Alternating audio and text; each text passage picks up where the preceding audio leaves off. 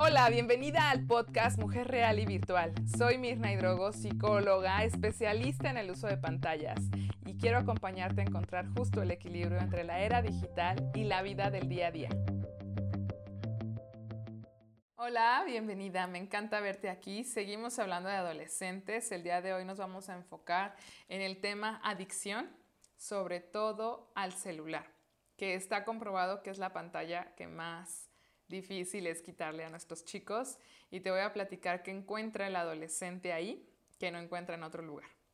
Lo primero es decirte que el teléfono llegó para cambiarnos la vida a todas y a todos. Como mujer lo sabes y es nuestra principal herramienta para poder conectar con el mundo.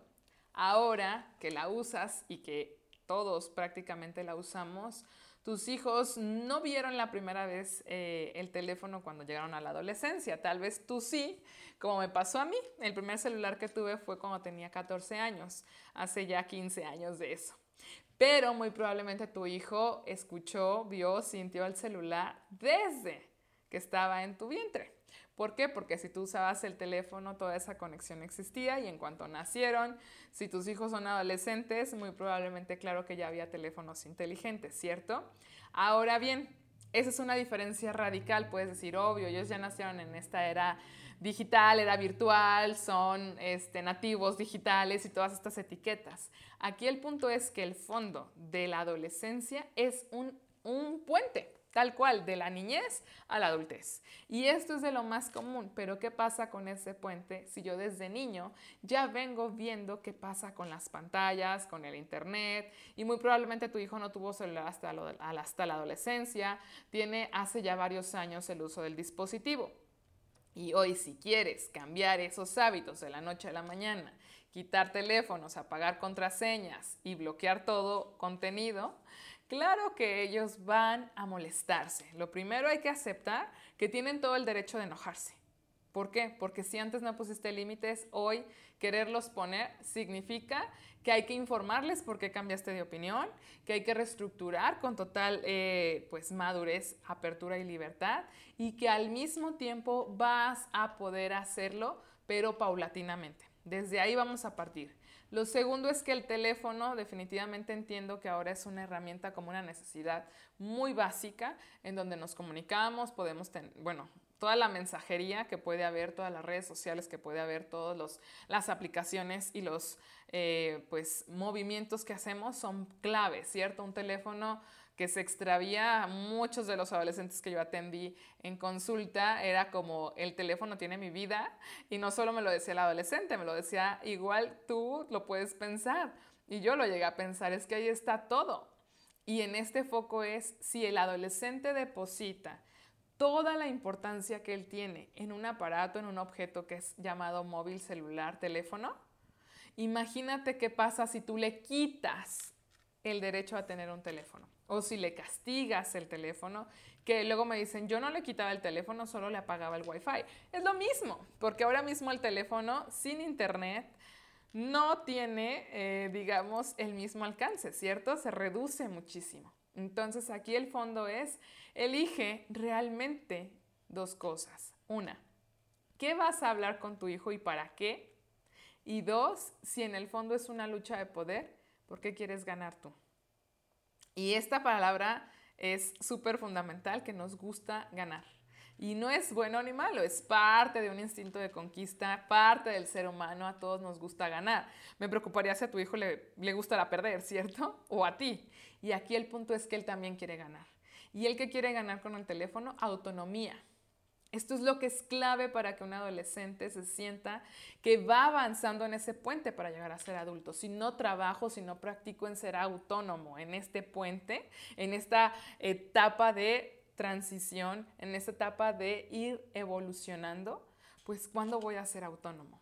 Entonces el celular me hace sentir autónomo, porque yo soy el único que en este objeto tiene acceso a toda mi información.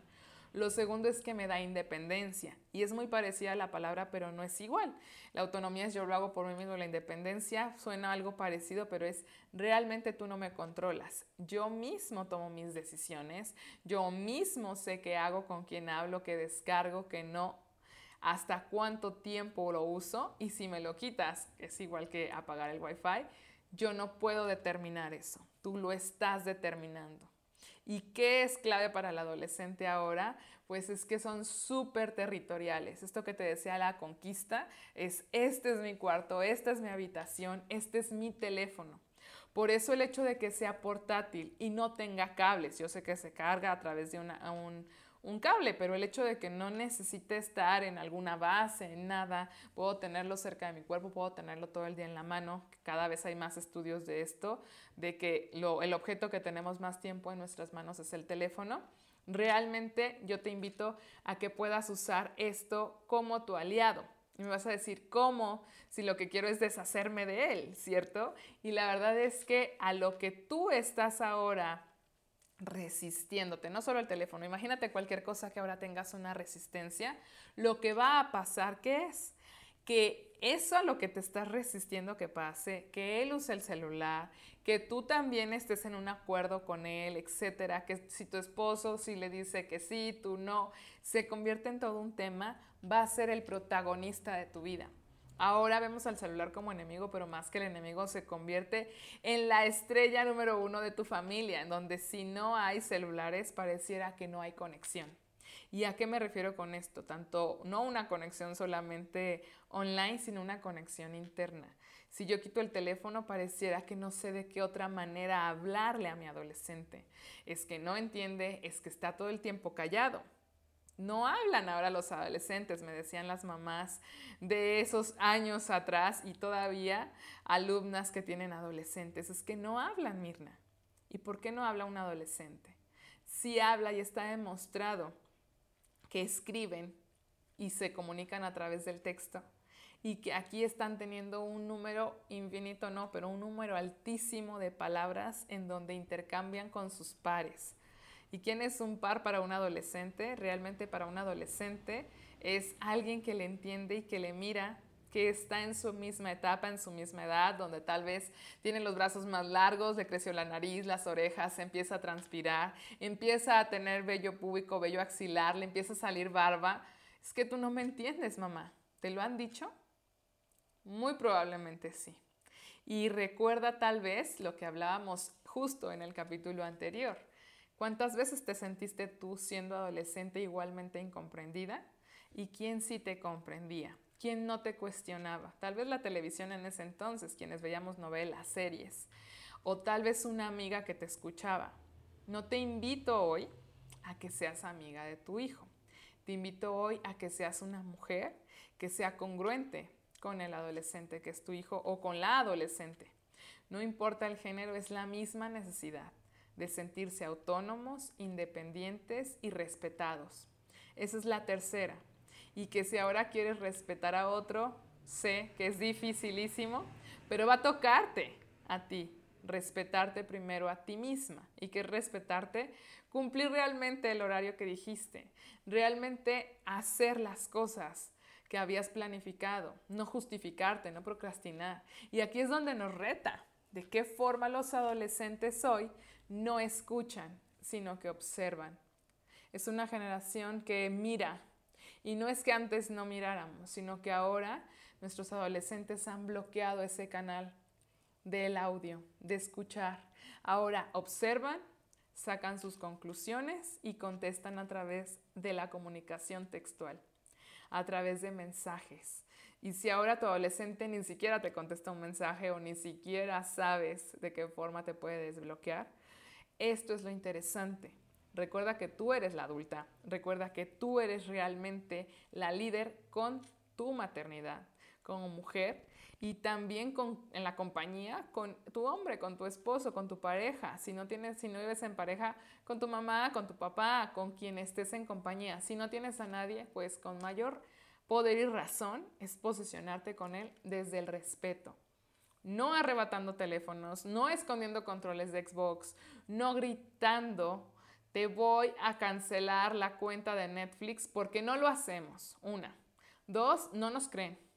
Y tres, realmente esa no es la solución. Por eso hoy quiero decirte, este lugar es realmente tu espacio porque esto no se habla afuera porque se está creando, no hay mucha investigación ni mucha documentación hasta el punto en el que estamos ahora haciendo esta, eh, este análisis científico, pues de estar observando, intentando y volviendo a revisar resultados. O sea, ahora lo que te funciona hoy, dime si no te pasa, mañana ya no. Pero es porque no le das consistencia y porque no hay una realmente eh, pues estrategia de fondo.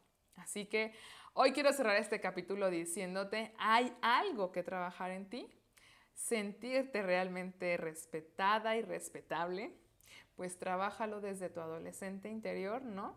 Sino desde tu madre realmente que eres para con tu hijo.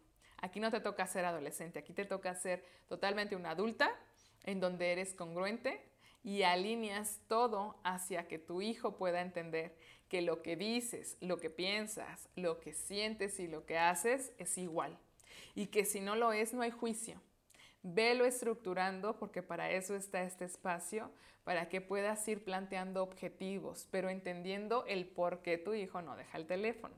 En el teléfono se siente no solo respetado, admirado, validado, se siente que ahí es donde realmente es Él, real y virtual, y donde tal vez es un espacio que quisiera, de verdad, muchos adolescentes lo anhelan, que quisieran que la vida fuera más virtual que real. Y ahí es donde se convierte en una adicción. Por ello, ahora mismo el foco uno, además del riesgo que hay, es en que nos convirtamos en ese factor de desconexión hacia ellos y que por eso están recurriendo a los teléfonos.